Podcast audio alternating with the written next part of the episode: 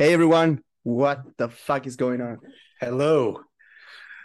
Iktani, Ik- here, the, the internet's busiest MMA nerd, uh, joined by Tyler Ninja Blevins to, uh, to answer some a bunch of questions from our d- patrons.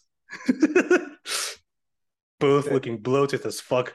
Yeah, we're fat as shit and we're going to to answer some questions of people that's giving us money.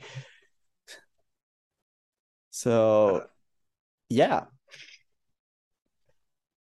Uh, oh, okay. So this is uh, to just explain the format. This is going to be a monthly thing with a rotating cast. It's not going to necessarily be me and Feño all the time, but it's rotating, but it's also always going to be me and Tom. yeah, it's also always going to be us because no one's fucking available to do anything.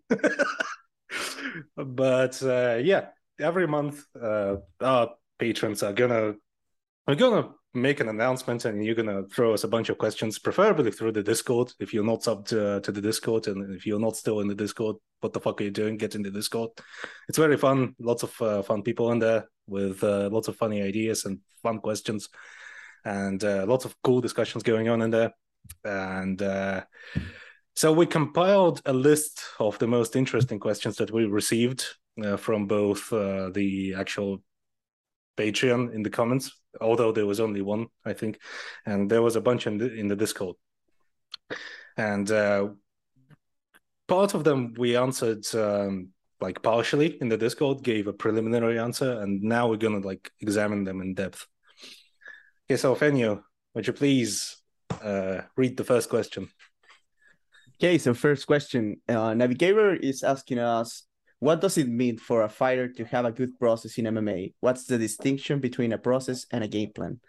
Uh, do, do you want me to go first? Yeah, sure. Um, I have an answer of my own, Yeah. but uh, I want to hear your thoughts as well.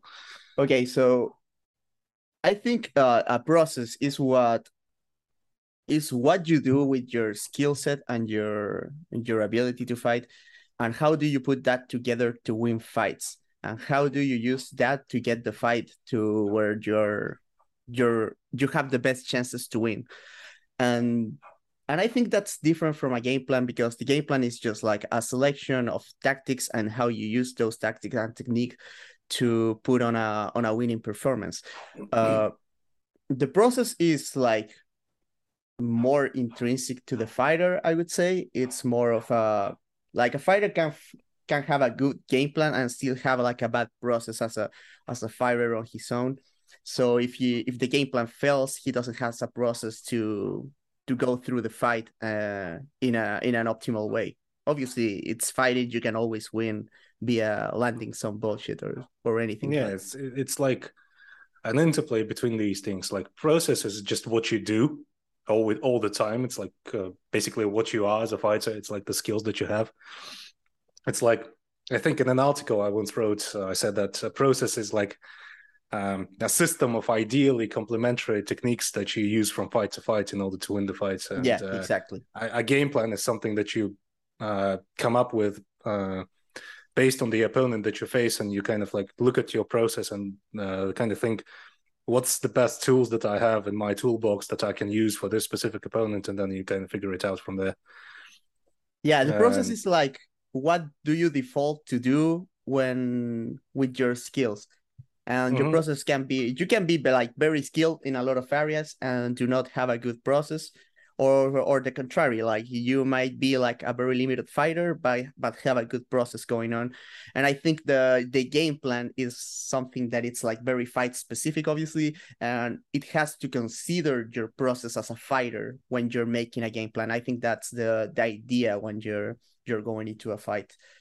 So for example uh, having a good process as i said is taking the taking the fight uh, with your tools to where you're most likely to win. Like if you are a wrestler uh, having a good process means that you have like good entries for your takedowns. You have like connective tissue between striking and wrestling.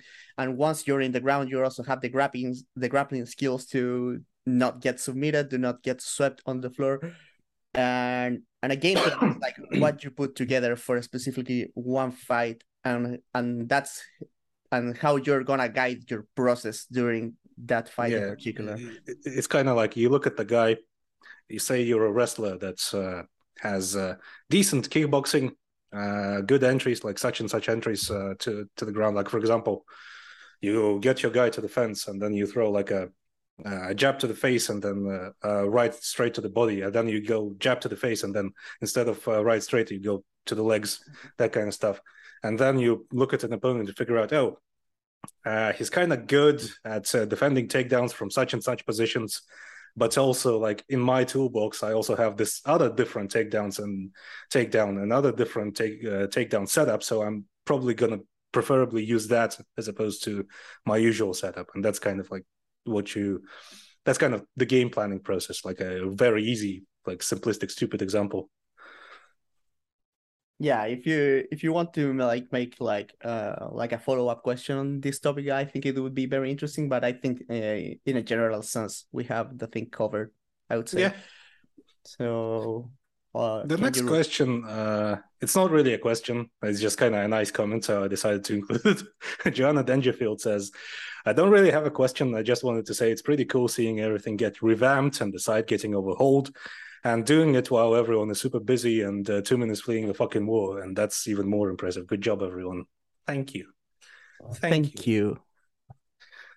So, please, please refrain refrain from making any more compliments for the foreseeable six months. Otherwise, our heads are gonna grow to the size of a fucking balloon, uh, like an airship, and we're gonna stop making everything altogether because me and Feño are extremely unhealthy people. That's very uh, unhealthy, based. Yeah yeah, that's base our entire process on how much of a piece of shit we are. We think.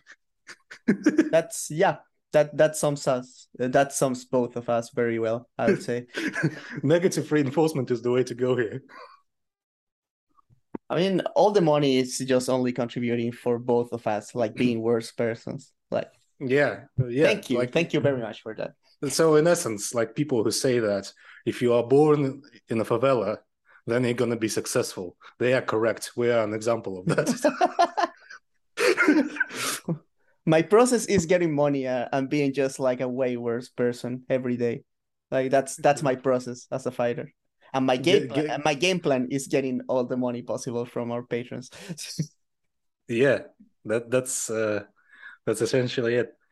Okay, so an actual question. Matt Wakefield asks, "How important is athleticism in MMA compared to other sport, combat sports, or whatever, or whatever is actually included in the question?" I think uh, I, the, the interesting part of this question is that he's comparing it to other combat sports, not sports in general. Yeah, yeah, yeah. And I think uh, MMA being like so diverse in skills, uh, it's it's like it it opens the way for for more kind of athletes to be successful but also uh, gives more avenues to good athletes to be good in MMA without having like very deep uh, skill sets. Uh, I would say if we, it, it, it also the, all uh, depends on how we how we describe athleticism. Like it's usually yeah. understood understood in the sense of being like big be like explosive, powerful, fast powerful strong but also mm-hmm. but also like we have to consider things like cardio and and coordination that are very important in mma no um, one really talks about coordination all that much because like for combat sports it's like so many very awkward weird mo- movements that you don't usually perform and, and we see a, a lot of the time like, life yeah a lot of the time we see guys that that are very mm-hmm. like obviously very powerful and fast, but are not very coordinated. Like, like I'm uh, sure, I'm sure you you may you, you put Derek Brunson to do anything like jumping or running, and, and I'm sure he's a great athlete. Like he's very powerful, a very strong guy, despite not being here yeah. for the weight class. But I wouldn't call him like exactly coordinated. and I mean, he's not terrible, but there's clearly a difference in coordination between like Derek Brunson and Israel Adesanya, for example. Yeah. And or like um I mean, I always uh, it's a common talking point for me. I always point to Max Holloway as uh, as an example, an extremely incredibly coordinated guy. Yeah, yeah, who is like specific, uh, incredibly athletic, specific to the sport, like yeah, durability, uh, uh, cardio, and coordination. Coordination is the m- most important bits, one of the most important bits of his game. Like the guy can throw uh, a jab to the head, a double jab to the head, a triple jab to the head, followed up by a body shot, and then spin into a kick immediately. Yeah. Like, what the fuck is that? also uh, also comes to mind like Jon Jones. He's like a very good athlete for MMA. Like Mhm. like some people say like oh Jones is not that fast. He's not. He's, actually like very good in all areas of classic like athleticism. But I think it's very surprising the the the proprioception that Jon Jones has. It's like he always knows what his body is doing, even when he's like bullshitting like kicks that he clearly doesn't know how to do. he all he he always he always ends up in like, like a good position because he's so aware of his own body and i think that's one thing that has allowed him to abuse like his long reach despite uh, like despite not ever developing like a very nuanced jab but he's still Mhm. like very hard to get inside because he's very aware of of the dimensions of his of his body and how his body works also he's stupid strong and has like incredible levers and he knows very he knows how to use those very well too so yeah uh, max holloway Mhm. and jon jones i would say are two very good examples of uh very good athletes that have like athleticism that is very specific for mma not in the Yeah. not in the classical sense of like uh yoel romero Chad mendes type of like ball of energy Yeah, but uh, to compare to other combat sports, I think like the difference is that for MMA it's more broad. yeah like exactly. like you said in the beginning. Like for boxing, obviously you need to be like a specific kind of boxer in order to be like uh, in order to be a, a really specific type of athlete in order to be successful in boxing. Like for example, if you don't have good cardio in boxing, then you shit. You, yeah you you will just suck. unless you are like a KO machine, but those never like rise to the top except at heavyweight and shit. But but yeah, for example, a guy like Jake Shields or Ben Askren would never like make it in boxing. They don't do not have Mm-mm. the the athleticism that you need for that sport in a specific. But in MMA, like those guys like that are are are like incredible cardio. They are actually very strong in static positions despite how they look and that's something that only comes to play in in MMA. I mean, also in wrestling, but not in other sports. like Wrestling, grappling, boxing that kind of stuff, kickboxing, yeah. And Boxing and is kind of like yeah, and and Boxing on is kind of like- hand- no, go ahead. yeah, it's like being boxing is kind of like being able to do lots of mildly explosive motions over and over again while like pr- prancing around, running around. And uh, obviously, grappling and wrestling is uh, wrestling is obviously much more explosive than grappling, but it's still like being able to just clamp down on someone, just and get into it, and like maintain that tension throughout constantly over and over again. Yeah, So one thing like- that that I always talk about is like how rule sets like mold uh, different combat sports. And I think, for example, in kickboxing, kickboxing is a sport that uh, overvalues the very explosive athletes just because Mhm. you only have three rounds. Even like championship fights sometimes are five uh, rounds, but it's still like only three minutes rounds. It's super short way fights. more, you gotta way more kickboxing fights should be you five gotta rounds. sprint you gotta sprint in kickboxing because there's Yeah. not there's not time for doing anything else like you cannot even mma is more flexible in that sense because of the longer rounds like some like or more like low pace strikers that are more calculated have more more success in mma i feel overall than it happens in in kickboxing in kickboxing especially high level a lot of guys just go like balls to the wall taking turns going like crazy at yeah, each it's other like fucking Uh, like watch any Takedo fight, and you basically it's like non-stop explosions over and over again throughout the entire fight. Yeah, so I think the the difference in MMA is that you have like a, a, a larger spectrum of kind of athletes that can be successful. And I think that's what Mhm. make the sport so interesting to me. Yeah. Uh, so then you read the next question, please. Okay, so next question is by our patron, but also our colleague. Christian, like, why the fuck are you still paying us? You're on fucking stuff. You you releasing content weekly. I mean, I'm not going to stop you, but but also also, like, why? okay, so Christian says, My question is how effective is it as a strategy to develop a very high pitched scream to use when grappling to shatter your opponent's eardrum? Like, say you're in bottom half and you just let out a deafening shriek directly into their ear. What would happen? Um, I think that would be very effective, except that's illegal. I mean, I, mean, I don't know if I don't know if we're talking MMA or street fighting. If you're mean, talking if, if, if you're talking street fighting, you might be into something. if you're in MMA and you're going to do that, you're probably just going to get punched. And uh, in street fighting, if you do that, you're probably just going to get stabbed or something. that's Okay. that's the that's the main difference. That what would Yeah. happen uh, in one sport, uh, you get a penalty and also punch in the face. Uh, maybe you get fined too because those bastards of the athletic commissions will take your money, whatever means But necessary. And we should we should come up with scream grappling, like uh, grappling with everything else is the same, but also screams are allowed, and then we'll see. let's unban let's unban screams in MMA. Let's Okay, let's make it a like- thing. Hashtag the, the guy with the biggest lungs becomes ADCC champion. uh yeah if it's a street fight you're getting stabbed and maybe the guy like will get be very mad because he his ear hurts a lot and he's going to get to his house and he's gonna look at the the knife uh drenched in your blood obviously and he's gonna say oh Also- that motherfucker my my ear still hurts. So he's gonna grab a gun and he's gonna find you and he's gonna kill you. That's my prediction. I mean, in the world of BJJ, everything is possible, like especially gunfights. And also, the example of the bottom half. Actually, I think the scream will be more effective from top position because you, your lungs will be free to expand and you can actually scream. And when you're bottom, the other guy is like pressing down on you, so you can't yeah especially can't he's a, actually uh, let, he's a fat bastard. like he's a Yeah, fat bastard you're fucked yeah okay, so the next question is like the question that fucking haunts my dreams to this day, like ever since the start of my fucking career.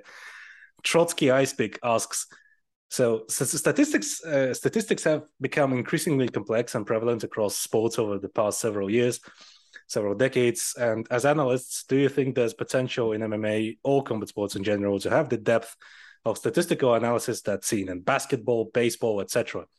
Or is it just too chaotic by nature? Similarly, do you think there's much value in the MMA stats used today?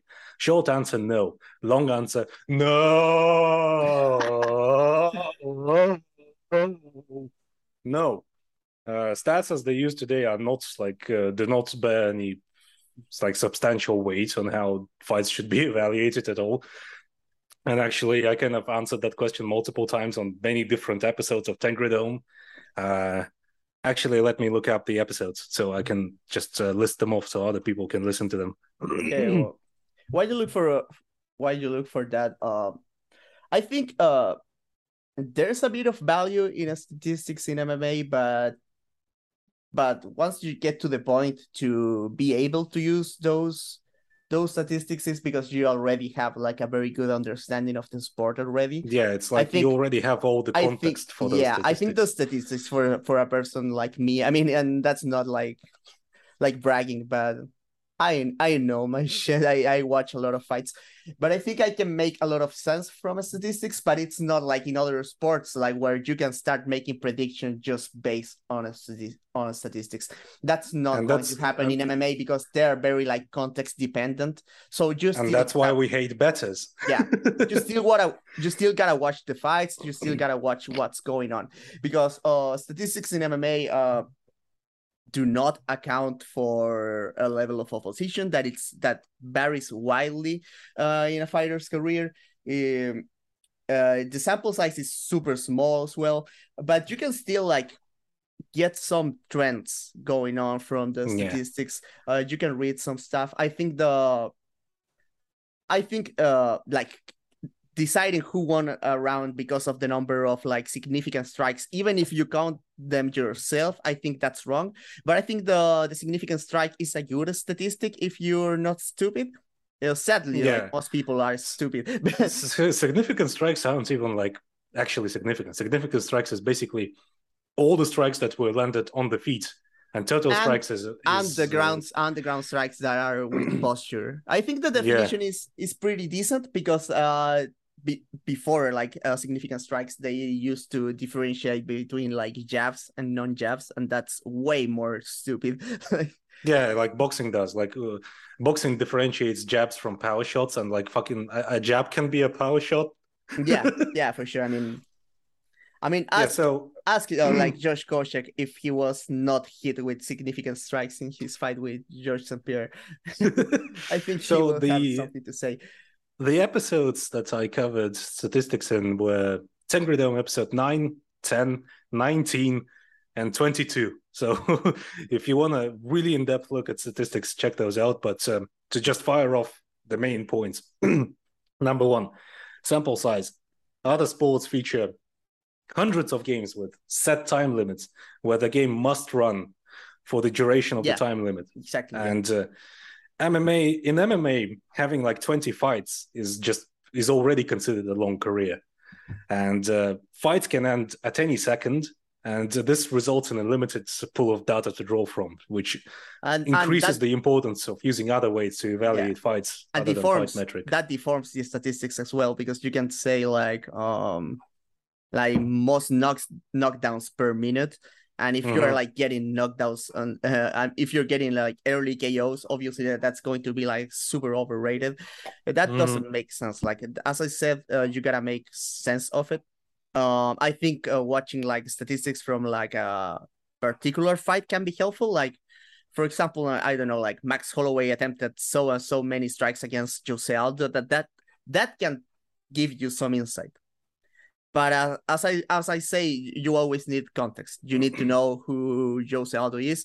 Uh, you gotta watch how the fight went on, and then you can use the numbers sometimes to get to some conclusions. Uh, I don't think they are completely worthless, but in the sense that uh, a lot of like bettors or people that coming from other sports look at statistics, uh, that's not going to happen in MMA in the foreseeable future. Yeah. So like in a game, a point is a point. You kick the ball in the net, you get the ball in the hole, and then fighting, uh, as we said, like there's like significant strikes, jabs, power shots, all that bullshit, and uh, not what not a single strike is identical to one and to to like across different fighters. Fighters are different, and so they strike differently, they punch differently, different attributes, all that stuff.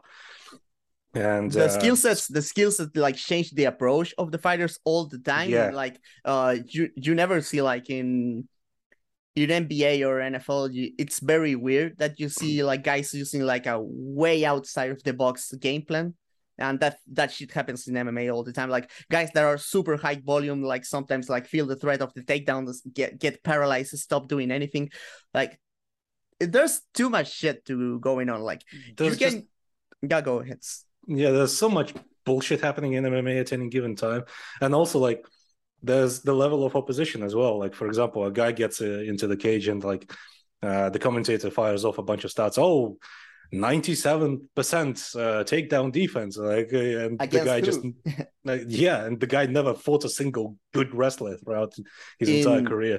Yeah for example in the in the in the nba or for example in, in football or what you degenerates called soccer um every team plays every fucking team like yeah. if the statistics make sense because of that like every year you play everyone in your league.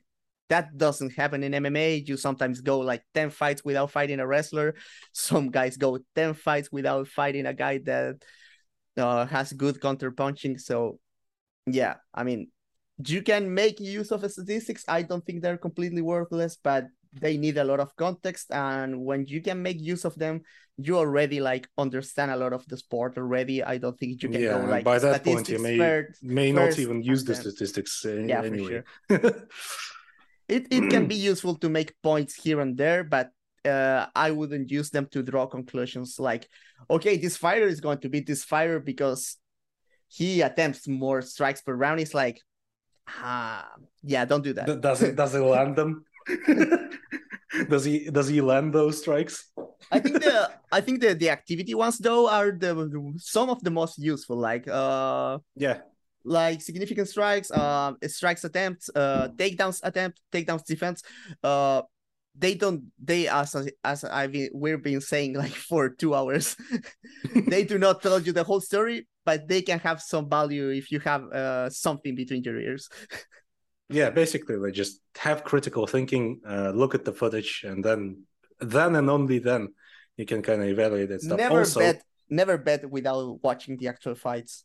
Like yeah. never. Also, you have to you really have to study entire careers, really, like fight libraries to yeah just um, to make to draw conclusions from because, uh, like for example, you can look at a Max Holloway fight. Like Max Holloway fights a guy, and the guy like lands uh, 500 punches on him, and Max re- returns uh, like 1500 punches.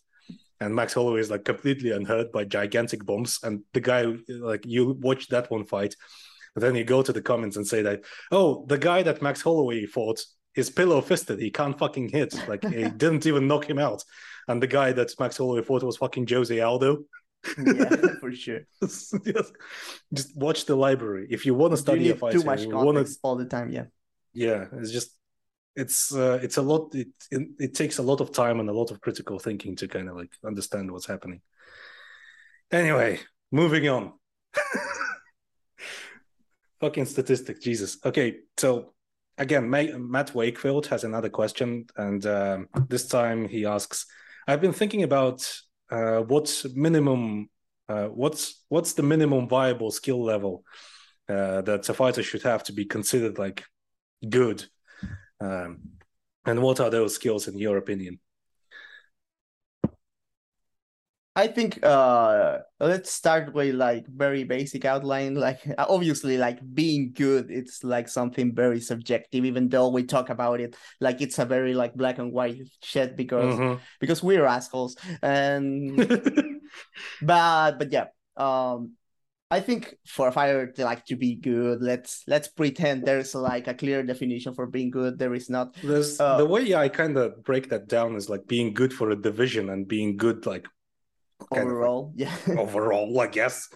There's also being good kind of like in the context of the meta uh of the sports meta Yeah. and then be, being like objectively good with the techniques. So there's a whole bunch of stuff you can get into. So yeah I think your mileage some- may vary. yeah Uh, I think I think there are some stuff that that if you don't know how to do, you're bad. I think that's we can Yeah, all agree in that. I mean, there's the sport has been alive for enough that everyone should know a few a few things.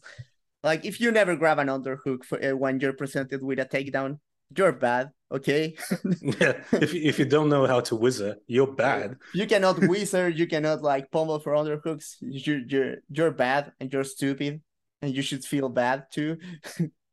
like not not bad like a bad person like you should feel bad like sad because If, if you can you're so if you can throw a one two from range and not from five hundred meters away, you're bad. That kind of stuff. like i think uh to be good like first you you should not be like clearly incompetent in any in any area of mma like like it like it it's not like if you if you like trip against a jiu-jitsu guy even though like your defensive wrestling is very good like but if you trip and the jiu-jitsu guy gets on top of you and you get like submitted immediately like then you're not good okay? So basically like to kind of codify that stuff i guess is uh you kind of have to have basic kickboxing kind of know how to like throw one to maybe a low kick. That's kind of like the minimum viable striking that you should have kind of know how to cover up at least the double forearms guard and uh, kind of know basic grappling so not being insta subbed by dumb bullshit. Like fucking uh, not getting buggy choked i guess.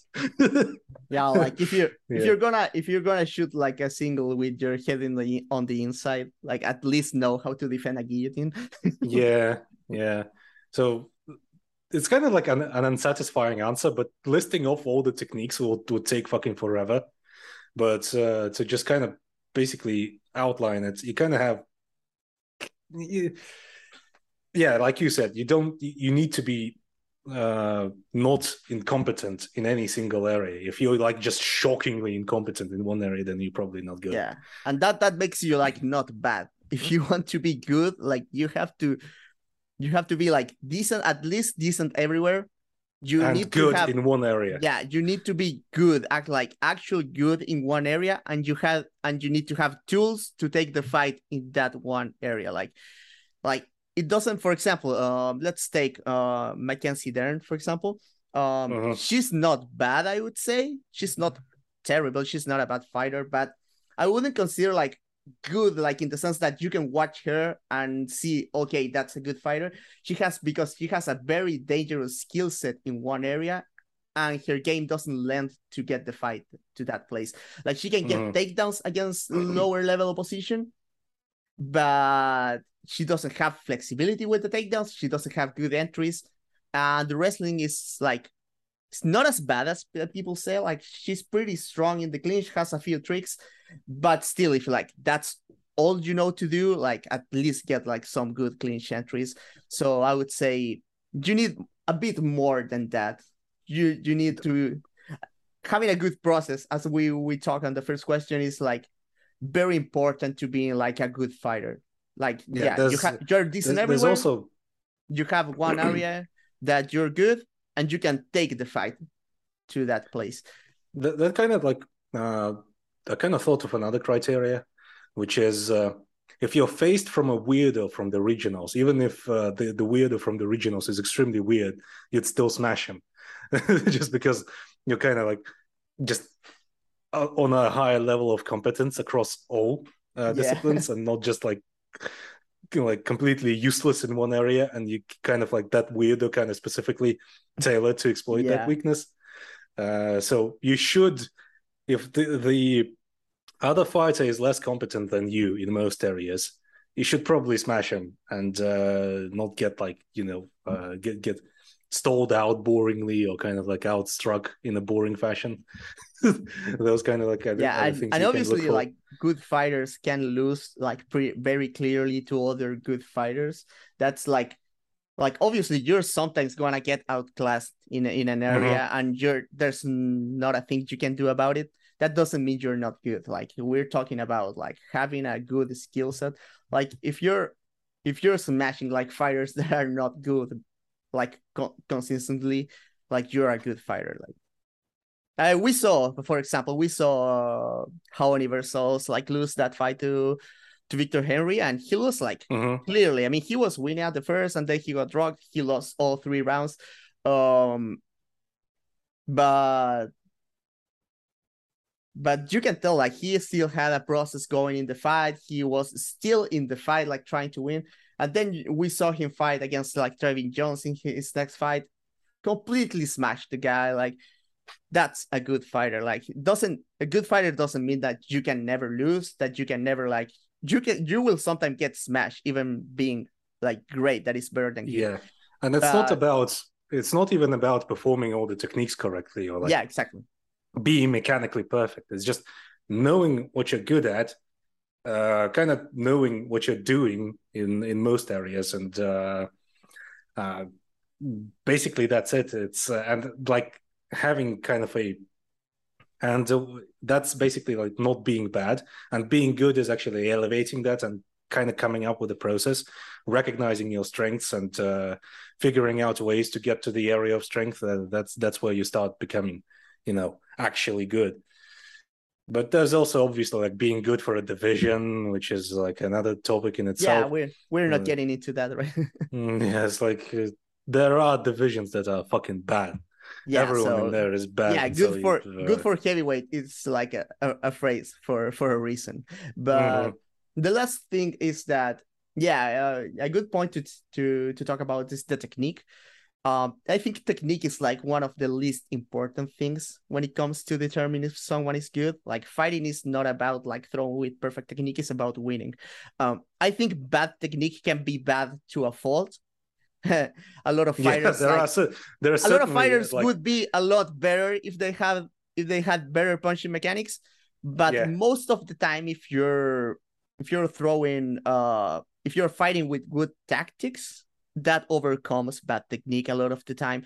Um, obviously, there's as I just said, there's come there comes a point where technique is so bad that you cannot make up for it.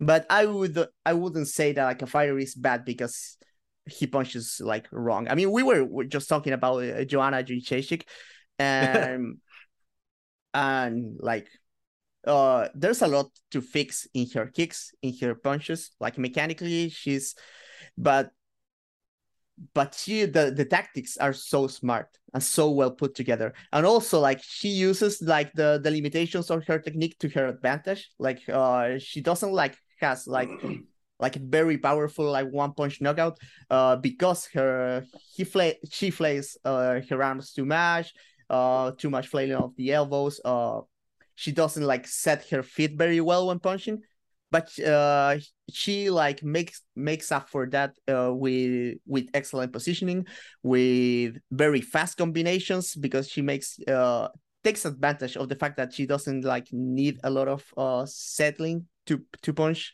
Uh so she like she just fires like very quick combinations. And i would say like no one would argue that joanna is not a good fighter. And yep. there's still a lot to fix uh, technically but she she makes us for it in in the tactical area in the in the iq uh, area and all of that. So yeah. Okay so what's the next question then Ken Spencer, another staff member who also keeps paying us, asks, "Can good people do bad things?" Yes. Yes. Okay, next question.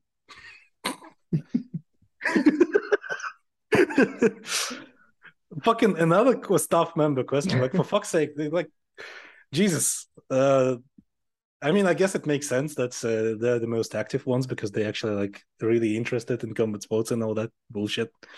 And uh, the shame on you, uh, every other uh, subscriber that, that did not ask us stuff because fucking our own staff members have to pull for you. Anyway, Miguel asks, uh, can you explain the differences tactically and strategically between pace fighters and pressure fighters in MMA. I feel like they often get confused, and it could be good to just give a quick overview. Uh, and I am particularly interested in what specific tactics slash moves may serve one style over the other. Uh, I want to so go. Basically, uh, uh, yeah. Yeah, okay. so basically, I... it's warmers versus pressure fighters. Yeah. Yeah, I think uh the the pace versus uh versus pressure. The the most important thing is uh what do they want uh, in like, like very broad sense the the pace fighter wants to keep exchanging with you. That's that's the whole thing. That's the what they want. It's to keep to keep uh, the activity very high uh, to to wear you down to make you commit mistakes. And and that's what, that what they want. Uh, the pressure fighter is more concerned with uh with taking the initiative and the and the direction of the fight i would say. They are more concerned especially with with how a space inside the cage or the ring works. Uh, so obviously we all we talk all all the time about pressuring and cutting the cage. The pressure fighter wants you to to put your back against the cage to to force you into making certain moves. The the pace fighter is not as concerned with that because the the weapon is the is the cardio, is the is the the constant mm-hmm. action that makes you like yeah. makes you tired, makes you make mistakes. Both uh you can be both. You can be like a a pressure fighter that's very very concerned about uh, keeping the pace high, but you can also be like a pressure fighter that is not very high volume. You can be a, a counter puncher pressure fighter, so they're not uh they're not the same. There's a lot of overlap, uh, but they're not the same. Uh, two examples that I go for for pace fighters in MMA would be like Max Holloway and Prime Tony Ferguson. Both guys that are not very very concerned about uh, getting your your back to against the cage but are very concerned about uh, keeping activity going all the time. I would say. Uh, on the other hand, like pressure fighters, uh, in on the other end of the spectrum, you have like for example, Prime Robbie Lawler was like a pressuring counter puncher. Uh, Conor McGregor uh, on his featherweight run as well. There are guys that uh, are very concerned with moving you to to the edge of the cage to manipulate your movements and then uh, get out get reactions out of you for them to counter. They are very different in that sense that they they can be high pace if given the chance but that's not what the, that's not necessarily what they want. What they want is to mm, uh, get complete uh, control of the initiative of the fight and then make you make mistakes. Uh, Ferguson and Holloway, on the other hand, I would say are more concerned about keeping the action going, wearing you down uh, cardio wise, and and making making you like falling uh falter under the pressure. Uh, uh, even though I'm describing them yeah. not as pressure fighters, but but you get my drift, yeah. Yeah, it's kind of like um Petr Yan is also an interesting example because he doesn't like uh he's not rel- super reliant on the cage. Like early on, he mostly like only found offense on on the fence, but these days he's I'd say he's got better, and now he's mostly concerned about uh, uh, the initiative specifically because he uh, and he does not take the initiative through volume. He takes the initiative through kind of like always taking superior positioning, and that's kind of like the most important bit about pressure fighting, which is uh, always putting yourself in a position where you kind of leave the opponent only a couple options as opposed to a whole bunch of options. Like you, you kind of know what they're gonna do. Like they're gonna move one way. I'm gonna fade. Uh, like against uh, Sandy, against uh, Sandhagen, when Yan uh, fought Sandhagen, he would uh, switch uh, in one stance and then kind of like give a diff- give a look that he's gonna like, oh, I'm gonna now I have these such and such strikes that I'm gonna attack you with. And Sandhagen, obviously, he's smart and he recognizes that, so he kind of expects that. And uh, Yan would feint and then switch stances again and then hit from a different direction, and that that's kind of the type of positioning and fake outs that uh, you kind of use when you're uh, more concerned with initiative overall than just pace. Uh, and yeah, and the way I would characterize it is that uh, a pace fighter, uh, a pace fighter, obviously is uh, kind of like he drags the initiative uh, and the, through brute force. Like I'm gonna just throw more than you, and that's that's how I'm gonna take my initiative. And uh, a pressure fighter can uh, retake that can take that initiative he primarily takes that through positioning he can also use volume but primarily it's positioning. It's like taking eating away at the space that's available to you and then that that leaves you with only a couple options for exit. And then the, the opponent can the pressuring opponent can kind of predict what you're going to do and then punish you from there. Uh, so the specific tactics and moves that may serve uh, one style over the other. Well, obviously, the, with the case of pace fighters, it's uh, lots of jabs, lots of front kicks, lots of linear strikes, that kind of stuff. And with uh, pressure fighters that kind of like eat away at space, it's more about, I'd say, intercepting strikes. Would you agree? Yeah, I think uh, strikes that attack space are very valuable to pressure fighters, like round kicks, uh, uh, hooks, uh, things that uh, things that catch you when you're trying to circle out because circling out is the only is the only option you have left. And and on the other hand like uh pace fighters they like their long weapons and they also and but both both guys and obviously there's overlap uh, both guys like the body work a lot. They're it's very useful. If you want to yeah. see a fighter that has a lot of overlap between um between pace uh, fighting and pressuring, uh, I would say Paulo Costa is a guy that it's first a pressure fighter because he really wants to have your back against the cage, but also like he's very concerned about uh, landing volume on you constantly. That's something that is very important to him, and someone that it's actually pretty good at attacking space when people are circling, especially with the roundhouse kicks. Um, but yeah, I mean, there's there's a lot of overlap, but they're not the same for sure. I think we we have explained in, that in, pretty well. In boxing, in boxing, an interesting example of overlap would be, uh, I'd say, Vasily Lomachenko, because uh, he is uh, obviously he throws a ton of volume all the time, but he also pressures really well and he cuts the ring very well. But uh, since uh, he's not like a thunderous puncher, he has to kind of like constantly pour it on you, and he constantly feints, constantly throws lots of strikes, and he kind of has uh, every punch in the book in that regard. He puts you puts you back, uh, makes you go backwards with jabs and straights, and then once you're uh, along the ropes, he kind of lets off, fires off hooks, fires off uppercuts, and that kind of stuff. So yeah, that, that's basically the divide. It's kind of trick. It's uh, it's kind of annoying to deal with because especially like uh, in uh, the UFC commentary and uh, commentary in general, they constantly talk about oh, the pressure is so high. Like for example, Kattar versus Giga Chikadze. Kattar just goes forward and throws lots of strikes, and the yeah, goes was like, was more concerned about uh, pace than pressuring for sure in that fight. Like Yeah. obviously the the the the word pressure by itself means a lot of stuff. I just I just fell into into the mistake of using it out of context, but but yeah, uh, it's mostly that. For example, I would say uh, I would say another like uh, interesting thing to talk about this topic is that, for example, Nate Diaz, I, I would say it's more of a pace fighter and Nick Diaz Mhm. more of a pressure fighter. I think that's one of their big differences is that Nate not as good as bombing against the cage, but likes to keep the the high activity. He's a better boxer out, out in the open for the same reason. But Nick is like way better at putting combinations together when he has you when he wants. Um, so that's uh, if you watch both the fights, especially because they have like such uh, similar styles in the sense of like technique and shot selection, they are very very similar. But if you if you want to like see like the difference in the process of a pace fighter and a pressure fighter, I would say watch the Diaz brothers and try to notice what the differences are.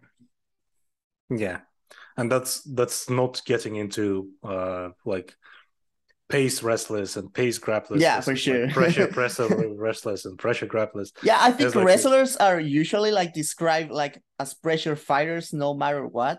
And I think that's like very wrong sometimes. Like Yeah, Rogan, Rogan always all the time is like, oh, the pressure from this wrestler is like. I mean, obviously, like if you're gonna use the pre- the word pressure in the most liberal sense, any guy that it gets top control, it's pressuring you.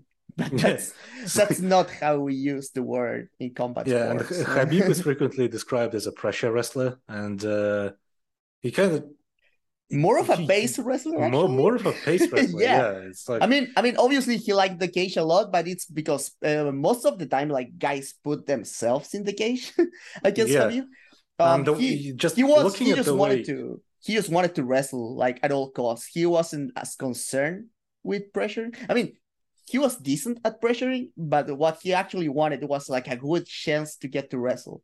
He was more Yeah. concerned with that that getting your back against the cage. a, a really good example would be his fight against Edson Barboza, where he just he didn't like put him put him uh, back to the cage with jabs, put him back to the cage with uh, front kicks and that that kind of stuff.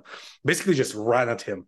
It was like ah fuck you, Yeah. okay, like And, and ran at Bar- him. And when Barboza used, and then started when punching him. Used his tools, like for example, the the few times like he pivot out of strikes and like he he really like exposed in a way the Khabib as a as a pressure fighter because he was like making him look stupid a few times there. But then Yeah. it was the pace that got to Barboza, and it wasn't the pressure. Like it was Yeah. the pace. It was the the constantly defending like actually broke him. I feel. Yeah, and that's that's a, good like example of uh, the the big difference uh, with pace fighters. It's uh, as you said, the pace gets uh, the opponents. It tires them out. They cannot keep up with you. They cannot keep up with all the bullshit that you're throwing at them. Meanwhile, Uh, with pressure fighters, you're kind of like setting up traps. Yeah, kind of like exactly. yeah, Another another very important thing to notice is that you can be you can keep the pace up when you're on the back foot. That's something that you cannot do as a pressure fighter.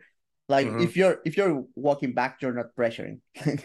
but for Yeah. example, like uh you see uh, both uh Jose Aldo fights against Holloway um and Raoni Barcelos fight against Victor Henry that I just watched. That's why I have it in my Uh, mind. Tony Ferguson, Uh, RDA, also a good yeah. example, I'd say. it's fights where uh it was Aldo or and RDA the fighters that were clearly like trying to walk down the other guy but it was the other guy that was keeping the the, the pace up Mhm. because they were making sure to extend combinations uh out of the comfort zone of their opponents and filling the gaps between like combination and combination, especially because all three fighters like uh, Aldo, Raoni, and, and RDA are very like exchange to ex- exchange to exchange fighters, and they were uh, like broken down by the by the filling of the gaps and the constant like activity. It was the activity, it was not the pressure Mhm. was like the volume but effective volume eh, and meaningful volume especially when they were they were not like comfortable receiving it Yeah, and there there are different ways you can uh, achieve that pace. If uh, you're a pace fighter fighting a, a, guy who cannot deal with the pace, obviously you can just outland him, and that would be fine.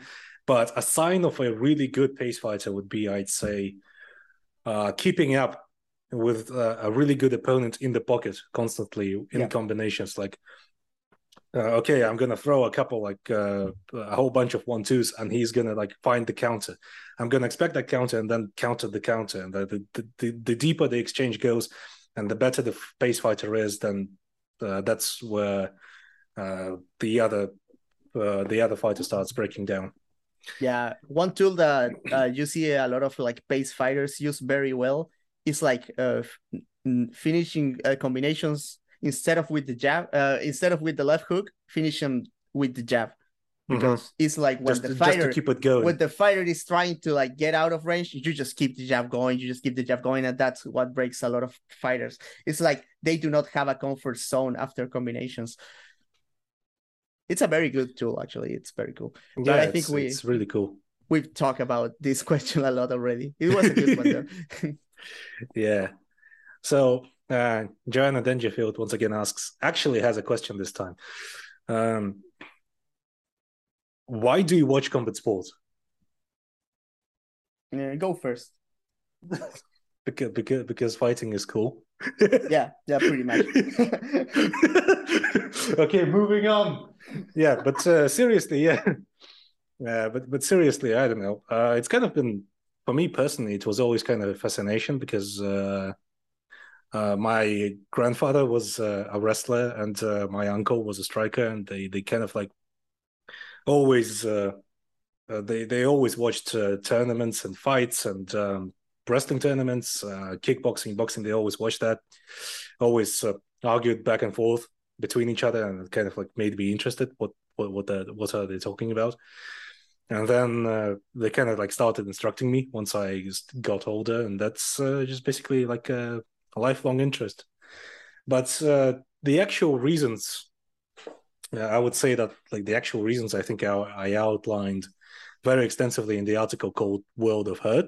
uh, where I talk about how uh, fighting is kind of like a really raw experience in the sense that yeah. it kind of reveals you like like who the person is uh, in the moment in the fight or like the inner turmoil like um, trauma personality traits quirks that all everything about that person is just revealed through how they conduct themselves in the ring or in the cage and it's the one place where I would say violence can really be uh, kind of not beneficial, but I guess constructive or, yeah, or like sure. informative in the sense that um, uh, people from all across the world can get into it, and it can actually serve like a, as a real instrument of social mobility. And if it becomes more popular, and if it grows, and if it becomes less rinky-tink than it is right now, then it can be really something like great, really something good for for for the society. I think that's kind of like why I have this real uh, invested interest in this whole thing. I mean, I'm an example of that, and you're also an example of that. Yeah, we're kind of making money from uh, talking about fights, and we we're both from regions where uh, most of the jobs are shit, and they pay extremely extremely poorly. so yeah, we're united and, uh, by fighting. I think uh, yeah. uh, for me, uh, growing up, uh, I grew up. Uh, I mean, I'm from South America, but we we pretty much get everything like from Western culture, and I think I grew up in a in an era that you saw like violence being romanticized a lot, especially in marketed marketed for kids. Like I grew up like watching like shonen anime and fighting games on the on the Super Nintendo. So what my idols when I was little was like Goku from Dragon Ball Z and uh, and whoever was my favorite at Street Fighter at the time. Um, obviously I, I like Ryu and Ken, but then I, I like other fighters. but and Mortal Kombat and all that cool shit. Like so so yeah, I mean it was like for me it was always presented like fighting is this cool thing that men do. And and growing up, I was like like is there anything like resembling like an actual martial arts competition? And that's how like uh, like reading and stuff. I came uh, uh I knew about K1 and started watching fights, and then K1 like brought me to Pride, and I got enamored like watching like Fedor clips and Vanderlei and Shogun, and that kind of shit. And that was like this this is the thing that I was looking all my life when I was a kid that was obsessed with fighting. and and yeah, I mean it was it as as Tumen said, I, I I also agree, like it's it turns violence that is such a like a bad thing overall. Like it's the only context where violence can be like a beautiful thing. Because yeah, it's, it's like the only the, place where fight violence is okay first yeah, of all, and also because like it's inspiring. It's hopefully consensual between two adults. not not always the case, but let's not let's not get into that right now. But and I think um it's and and then I got interested in fighting like in MMA because of that, because of of growing up watching all this like martial arts like inspired shit. But then uh what what enamored me with MMA was also like uh the amount of like different expressions that you can see, like the variety, the, the amount of different styles. I think it's very interesting uh how how fighters like don't don't get an option but to express themselves in such a raw and primal way once they're inside of a fist fight. And and i love that. I mean uh, that's the thing that the i think it's the coolest in the world. Yeah it's like it's uh, actually like you said in the beginning like uh fighting is uh, something that uh, is a cool thing that men do. And it's i think it's kind of like an aspect that's shared by both like um, the Russian culture and the, the Siberian culture, whatever. And uh, in South America, like masculinity is always like yeah, romanticized. For sure. It's like, yeah, you have to be a man, you have to be a tough dude, and uh, you gotta train and fight in order to be a man. And uh, when you actually watch real fighting, uh, there's like there's all sorts of people from all sorts of all walks of life involved, and it kind of actual fighting is kind of like an an antithesis of that uh, romanticization of uh, romanticization of fuck I can't pronounce that word of that elevation of masculinity of that propag- propaganda ideal of ideal of uh, the real man because women fight. Yeah. Some of them are really good at it. There's uh, all sorts of like weird nerds that are into like uh, stuff like tabletop rpgs fighting there's people there's um, uh, lgbt people fighting and uh, seeing that all those people train and fight and kind of like engage in this really violent and harsh extremely hard activity it's kind of like a debunking of this myth that fighting is only this thing that's only men should do and only tough badass men can do because uh, it's kind of i think it's a really uh, it can be a really beautiful unifying example where people can relate to everyone and uh, find people they relate to and kind of bridge the gap between uh, prejudice and uh, misunderstanding and all that other uh, hippie bullshit that I can say about it. no, but it's true. I think it's it's very cool that like there's clearly a lot of bad people in MMA yeah. But I think I think uh but when it comes to fighters, I think they are all like a little a little bit less bad because they are fighters. Like they they learn to train with different people than their own. Mm-hmm. There a lot of fighters, especially for example in ATT, like a lot of guys come from like very very like misogynistic countries and they they just had to learn to respect the girls because they see them training every day and grinding just as hard as they as they are. Uh, a racist uh, eventually will have like a black teammate, and they they they'll have to respect them because they don't have another option. And I think yeah. um I think the social aspect of MMA is just a very cool bonus to to the coolest sport to me. Like it's it's like a lot of guys are bad, but they are a bit less bad thanks to MMA. Yeah. I'd say. And like historically like across all combat sports like for example if you get, get into the history of boxing and how black fighters were mistreated and were able to break through that Yeah. color barrier and like became uh, worldwide icons of uh, of the of the sport and like and just like humanity overall like people like Muhammad Ali who are still considered to be like one of the greatest humans in history not just uh, like athletes uh, I think that's that's the real avenue that um, combat sports really offer, and uh, I think not to like kind of disparage other sports, but I think fighting kind of has this uh, more primal aspect to it because it's like people actually like investing, the like pe- people actually fucking fighting. Anyone can actually reputation. relate. Anyone can relate to a fight. Yeah, Even if you're if you're never like being involved in like a physical altercation, you can relate to what a fight is because we we've all have fought once in our lives, at least once. Against Yes. anything. Uh, oh, yeah. Except like- it's not- billionaires. it's- Fuck those motherfuckers. But it's not even like physical fighting. It's Yeah, basically no, like the struggle yeah. of it. this is a struggle yeah it's like such a beautiful representation like every every fan of every sport say oh this sport is such a representation of life i would say there's no sport like combat sports that Yeah, does that yeah. better yeah It's like, uh, like a lot of guys almost- like the life is like football the life is like lifting and no the life is like a fight life is like kicking a ball in the net. yeah like, come on. come on dude life is not running for 90 minutes. I'm sorry, it just isn't. life is getting blanketed by a division one wrestler Uh, the class struggle is like being blanketed by Khabib, and every time you try to change position and like uh, grow and find like a new career or like find a new job, Khabib fucking starts punching you in the face and gets you into a new worse position. That's basically it. That's that. That's the moral of the story here. Life sucks. Life is like being beaten by Khabib.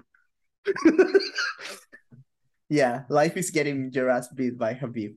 That's it. Uh, the- on this inspirational note, let, us get into the next question. Yeah.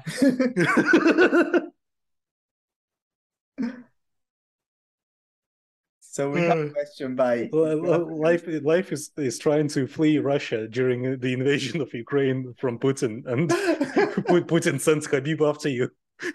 he finds you in your new apartment, beats your ass. life is commission stuff for us in Ko-fi.com.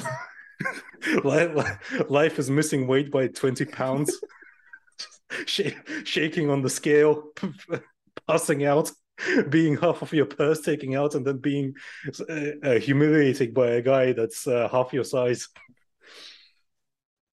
That's life.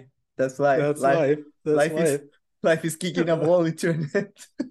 Life is standing naked on on the scale because uh, you're you're so overweight you can't actually actually like make weight without uh, wearing pants and the the guy holding the uh, the uh, the towel is just engaging he like shakes it and everyone sees your to tiny show dick to show your dick to everyone. okay. Read the read the Jonathan Garcia question, please. okay Uh, okay so uh, uh jonathan garcia uh, hi guys first time commenter here hello uh, but a long time patron. First off, I just wanted to say that I greatly appreciate the new kickboxing podcast that is now being provided, which is uh, the Rolling with the Thunder podcast hosted by Spencer. Check it out on our podcast network. Um, Pleasantries aside, now to the question at hand. With uh, the exponential rise in popularity surrounding MMA as a whole, naturally we can expect it to become more inclusive as time passes, leading to the to the development of increasingly experimental deviations of the original concept. Would it be better for a fighter to have two more arms or four more legs? So, so basically, are he's you- basically asking if there's going to be genetic modification involved in MMA. yeah, he's asking. he's asking. Uh, uh, you were more of a uh, of a Goro guy or of a Motaro guy? Uh, yeah, to, to, like seriously, I think yeah, yeah, with the globalization, like uh, sh- sure, like more countries are gonna like get into MMA. I, I at least I hope from like different countries, from countries that are very badly represented in the sport today. yeah. Yeah, like poorer countries and that stuff. And, And you uh, see when is- and you see like like even like small countries they get one star and the and the sport explodes like we're seeing like a bunch of fighters from ecuador right now that that's all Chito like yeah, like they do not have the infrastructure they just want to be they, They just want wanna be be, like Chito. Chito. yeah s- And, exactly uh, presumably, there's bun- a bunch of guys from Cameroon right now training in the, in, yeah like, the, in the they're, garage, they- they're wanting to be up like Francis. they're coming up for sure Uh, but uh, would it be better for a fighter to have two more arms or four more legs? Well, uh, answer the question. Answer the actual, the, mo- the most important question. answer the, the important part yeah uh so obviously arms are more like uh, skilled you can do like more stuff but i don't know i mean i feel like you would be so strong with four legs like six legs holy shit but but that's a lot of leg locks that you gotta Imagine but you can basically like make combos with uh, kicking combos with legs. You can stand on two legs and then kick with the other four. Like yeah maybe you can like like develop like very good uh, like dexterity with the other legs because you don't need them for for walking or maybe you do Yeah. need them for walking and you're like it depends on the body composition. It depends. octopus yeah it depends on if you stand like this or like this. would a would a dog wear the pants like this would a would a dog that is an MMA fighter use his Reebok uh fight kit like this or like this? oh But yeah, so it's Venom in- right now. Increasing the experimental deviations of the original concept. I, I'm not sure what that means. Is that like uh what, what's that like different variants of MMA like uh, arm wrestling MMA? I have Chess a MMA. question. I, I have a question for Jonathan Garcia. What if like uh like it, there's like a, your generic shonen anime, right? Hmm. And one guy learns to to wrestle. does does division division one Vegeta beats the shit out of Goku? Yes or no? it's like uh fuck I, I remember like really actually like if you look at any like um work of media where there's fighting involved it's always striking Yeah. almost always like 90% striking And you see real fights, and there, there's always grappling. Like, they they There's, like- always slowly go to the ground. yeah there's uh there's a manga called Holy Land that's uh, is critically acclaimed and everyone talks about it about uh, it being realistic however there's also a moment in it where a wrestler like fights the main character and the main character goes oh he's more limited on the streets because there's actually like concrete and he can't he can't do his usual leg attacks because he's gonna scrape his knees like motherfucker He's going to break your head on the concrete. Like what you Uh, have you ever been have you ever even like fell on the ground just kind of like tripped and fell on the ground on solid concrete no, but but he can scrape his knees. So yeah, Uh, better, better also, think like, about that one. Better it's not like a about that one freestyle wrestler can also throw hip throw or like do upper body throws like No, no, no. He, it's all it's all double legs going completely to your it's it's only doubles and singles it's not like you can do a double on a on an untrained wrestler It's without that- going to the knees It's that very that very shitty like uh jiu-jitsu double leg, like when you go to your knees be, before like finishing the takedown. even if you just bend at the waist and like tackle the guy you can still like kill a person if you you drop them on their head on concrete. Come on. Yeah so yeah i'm, I'm sorry uh, jonathan i kind of like didn't get the second portion of the question which is increasingly experimental deviations of the original concept. Like maybe like offering different Like- rule sets like allowing like headbutts X- again. like X arm. or like We're not, chess boxing. we're not laughing at you or at No. your questions. No, We're no, just- We're Yeah. we're loving you. We're loving your question. I love it. Like, like, thank you, thank you so much. Like, I'm very, very sincere here. I'm having a blast talking about this.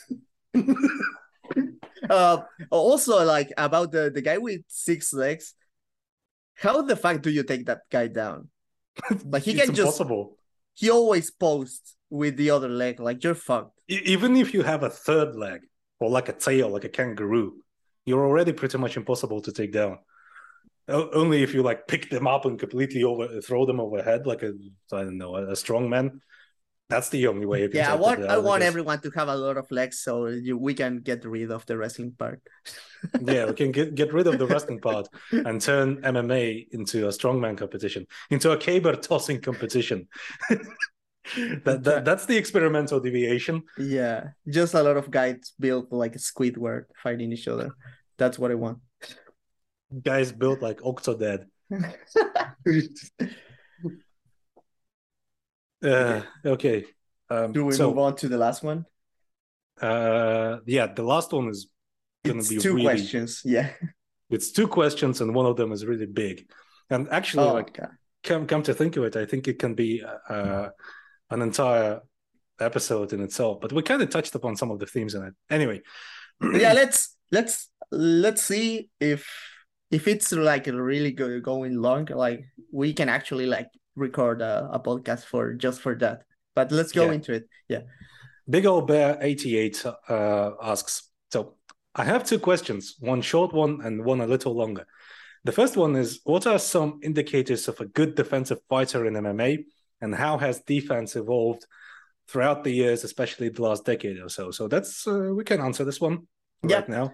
Uh, Yeah. I- and uh, the next one is uh, a little heady, but how do you think a country or region's culture and history influences the development and creation of various martial arts, MMA included, and also the kind of tendencies um, or trends fighters from said countries or regions could possibly develop uh, based on their region or country of origin. I guess it adds to the theme. Uh, I guess to add to the theme, uh, a little bonus question is that's actually three questions. You fucker. a little bonus sneaky, question. a, a little sneaky one there. yeah.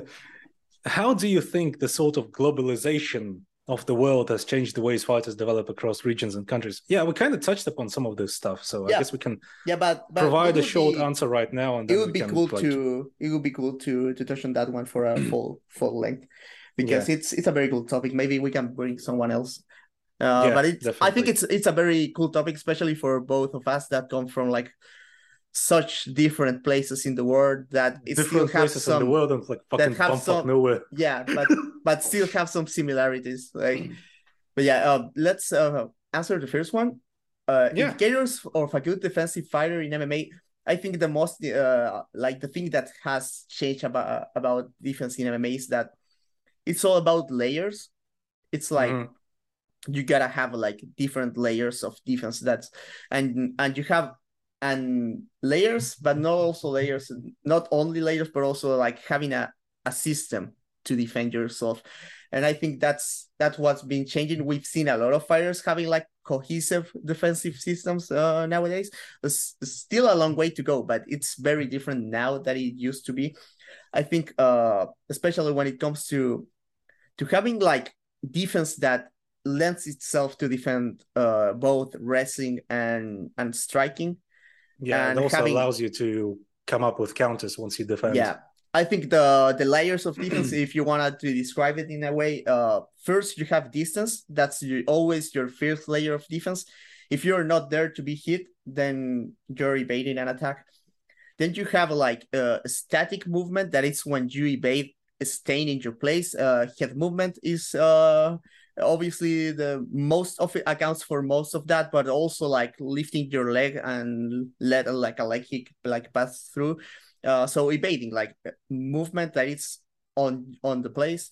Then you have like parrying and deflecting. That is when you take a strike and you redirect the energy somewhere else. Then you have uh blocking that is like the your last like layer of defense. That is when you brace yourself and cover uh the the important parts of you with for example you block your head here with your elbow you block your ribs with your elbow you check a kick all of that is blocking. And then you have like the the counters and reactive takedowns and all the kind of stuff that it's also defense in a way but incorporates a little bit of uh clinch tying up yeah, clinch, tying up, especially. Yeah, and also you need like defense, obviously in the clinch, in wrestling scrambles, but but yeah, and and a system is that you're all always aware of what layer is being invaded, and you have like options to move from there. Like, okay, this guy close on me, so distance is not a layer of defense that I have available anymore. So what do I do now? Can I move my head? Yes or no? Can I block? Can I parry? And and you have like movements that you can chain together in a way that doesn't leave you out of position and therefore exposing your defense. I think that's uh if you can put that together into a like I think that makes sense, you're a good defensive fighter in MMA. And I think yeah. the, the evolution has been uh very big in the in the last decade or so. I think uh, fighters in MMA were very reliant uh one in defense. One thing that was it was very like like very distinctive of of MMA uh, uh, many years ago was that fighters uh, were bailing out of exchanges all the fucking time. It still happens more than in other sports, especially because there's more there's more dangers to be to be aware of in MMA. But but yeah, I think we see more fighters like staying their ground and defending in place instead of just like going back. We see more like pivots and stuff like that and and also like we, we've seen a lot of evolution in head movement uh, in more active ways of blocking uh, not just like the static high guard. So yeah i think it's been very interesting. Yeah and uh, to just reinforce your points like used to be because in mma you have to like account for so many threats people just stood way the fuck back uh, to in order to kind of like give themselves space and give themselves time to react. And it used to be, it's like you said, people would bail out of exchanges, and uh, so uh, I, my answer uh, would have been uh, to just if a fighter does not just rely on distance to defend themselves, that's probably already a hint that they're pretty competent at def- uh, defensive reactions. At least they're functional. They're not just uh, doing a Gustafsson every time you move forward, like uh, just jumping like five feet backwards just because you threw a jab. That's that's a good hint. And then like having cover ups and all those those layers basically covered everything. Uh, the one thing that I would like to add is like if um, it's already like a sign of an elite fighter uh, having all those layers in terms of def- defense, but also if you can find offense uh, throughout those layers that's uh, just just that, that already shows that you're yeah, sure. something there's something there something special about you especially in mma uh, in uh, these days but uh, hoping that becomes the baseline because uh, with guys like volkanovski and like jose aldo and all those other Petr super Yan elites too. yeah yeah Petr Yan if they become the baseline for how you gauge elite fighters, I think uh, there's lots of growth to, to, be had in the sport. And uh, right now, because because right now, if you look at MMA, like uh, A tier MMA is like there's nothing else like it. B tier MMA is already kind of eh. Yeah, you're already kind of like uh, looking at some like wonkiness, looking at gaps there in skill sets, because like compared to other sports like in boxing, a tier boxing is obviously really good. Uh, B tier boxing is still okay. Yeah, because uh, they have they have systems. they yeah. they know how to teach that shit, and that's I think that's a, a, big problem for defense in MMA is that a lot of coaches do not have well established teaching systems to make the. Uh, when it comes to like fighters from Cuba and Russia, like they all have like very structured systems to learn how to box, and that's why their defense is so good. And I'm pretty sure in America it's the same. So and that's one thing that is lacking in MMA. I'm pretty sure there's a few good coaches in MMA that have good, good like laid out systems for defense and how to teach it because you can have a good defensive system and that does not mean you can teach that shit. Like Yes, maybe it- maybe Jose Aldo cannot teach you how to defend. yeah, like, it's you different never skill know. sets. Yeah. Uh, The- knowing a skill and uh, knowing how to teach a skill is like completely different things. Yeah, I think uh, the the the level is getting a lot higher, especially in lower divisions. Uh, for example, in in bantamweight, you see like unranked fighters moving their head, parrying, uh, countering a lot more. Like it's the, the evolution has been amazing in the lower weight classes. Uh, higher weight classes are are moving along a, a little bit on the slower side, but you see Yeah. some guys getting better. Uh, so it's it's promising. It's promising. Defense is one thing that it's that it's like getting more and more fun to watch in MMA. I would say. Yeah, and uh, beyond that, better defense leads to more exchanges, which makes it the fights more fun to watch. Exactly. uh, Yeah. Guys are more comfortable staying in there, staying in the kitchen, throwing shots. Okay, so uh, do we try and cover uh, the second question, Or do we? I think we should actually do a podcast. That Yeah, uh. I'm I'm I'm very interested in the topic to be honest. yeah. So and, and yeah, but but also I, I would like to do some research too. Like I think the, yeah. it, it would be better. uh, actually like having some basis to our claims Yeah. so we need to prepare for it so i guess yeah stay tuned for the podcast that deals with globalization in, in mma and Yeah. uh, uh, cultural roots uh, as uh, as a factor in growth of mma but yeah all your questions have been great This was great. I, I had a lot of fun. I hope pe- people like our answers. Yeah, I Do you think that- imagine if everyone was like, "Oh, that podcast fucking sucked"? what the fuck is this bullshit? I, I can't fucking understand a single a single thing they're saying. These foreigners. no, like this is this is not Triran.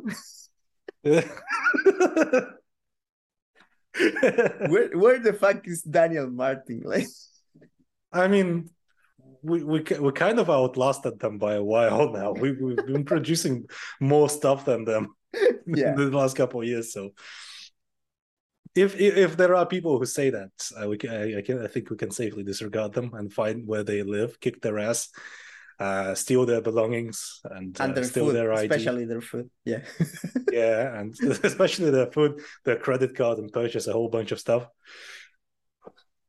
Uh, anyway, uh, before we devolve into like random crap, I guess. Uh, you know I'm what's the thinking be- about you know what's the yeah. best part about making a a Patreon podcast? You do not need to tell people to subscribe to your Patreon. yeah. uh, but actually, I'm again like kind of thinking that maybe we can release this episode as uh, like publicly, and then uh, the next one's uh, like this is this is yeah, thing. yeah. So, Every- so people everything, ev- so people know what everything we to do. what to expect. Yeah. yeah, everything we do is like on the fly. We never plan the shit out. so you, what, The over- you'll- The overhaul was a lie. There's no overhaul. There's no overhaul. There's- There's no fucking overhaul. We're not playing anything. We're just kind of like making it up as we go along. but yeah, actually, uh, genuinely, we are planning uh, a Yeah. new. We reworked the tiers, the Patreon tiers, and you can check them out on our Patreon page, obviously. And we're planning to launch a Ko-fi where you, you will be able to make commissions, actual honest to goodness commissions. If you if you are interested in a topic that's uh, you've never seen being examined before, or maybe it has been examined but not in the way you want it to, you will be able to go to our Ko-fi page, uh, pay a flat fee, and uh, we'll give you. Uh, you'll give us a, a deadline, and we'll give you an honest estimation of how quickly we can make this, and we'll fulfill the commission to the best of our ability. And we're gonna release that stuff publicly, not paywalled. It's just gonna be a commission. Yeah. and uh, yeah, that's gonna be our system from now on. We'll still obviously re- release stuff like uh, you know, or out of enthusiasm. So it's not gonna be Yeah, it's not gonna be All everything, commissions. but but yeah, hmm. it's going it's, it's it's going to be good to give back to the people that have been supporting us, and and having like a more structured way to fulfill their their wishes. So Yeah. it's gonna Because be more used- more fair, yeah. Or Yeah. our old patron system was broken. I think we all know that by now, and we're trying to to make everyone right with this one. Yeah. We're trying to turn everyone into a right wing nut with our content.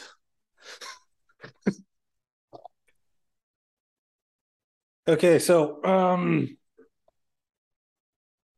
I guess that's it. Uh, see you on the next one. This um uh the next episode, I don't know if it's gonna be me or Feño. Probably honestly, probably it will be. Maybe someone Yeah. else, but probably both of us. Yeah. gonna receive shoot us more questions, subscribe to the Patreon, and uh, get into the Discord. It's uh, our biggest selling point these days. Like lots of cool people in there, lots of very smart people. Judge like obviously, as you can see in the questions, like very curious, um, uh, people who wish to be intellectually stimulated and all that. Maybe even sexually stimulated in some ways. I'm not opposed to that. the, to become a Discord kitten by paying five bucks per month. Become a Discord daddy with okay, okay. So before I say any more incriminating shit, stay tuned for the uh, Ko-Fi launch and stay tuned for more content. And uh, yeah, this has been great. Looking forward to more questions from our subscribers.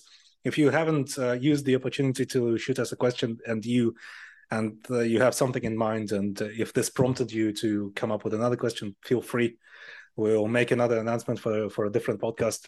Um, also give us give us feedback about this podcast. Did you guys like it?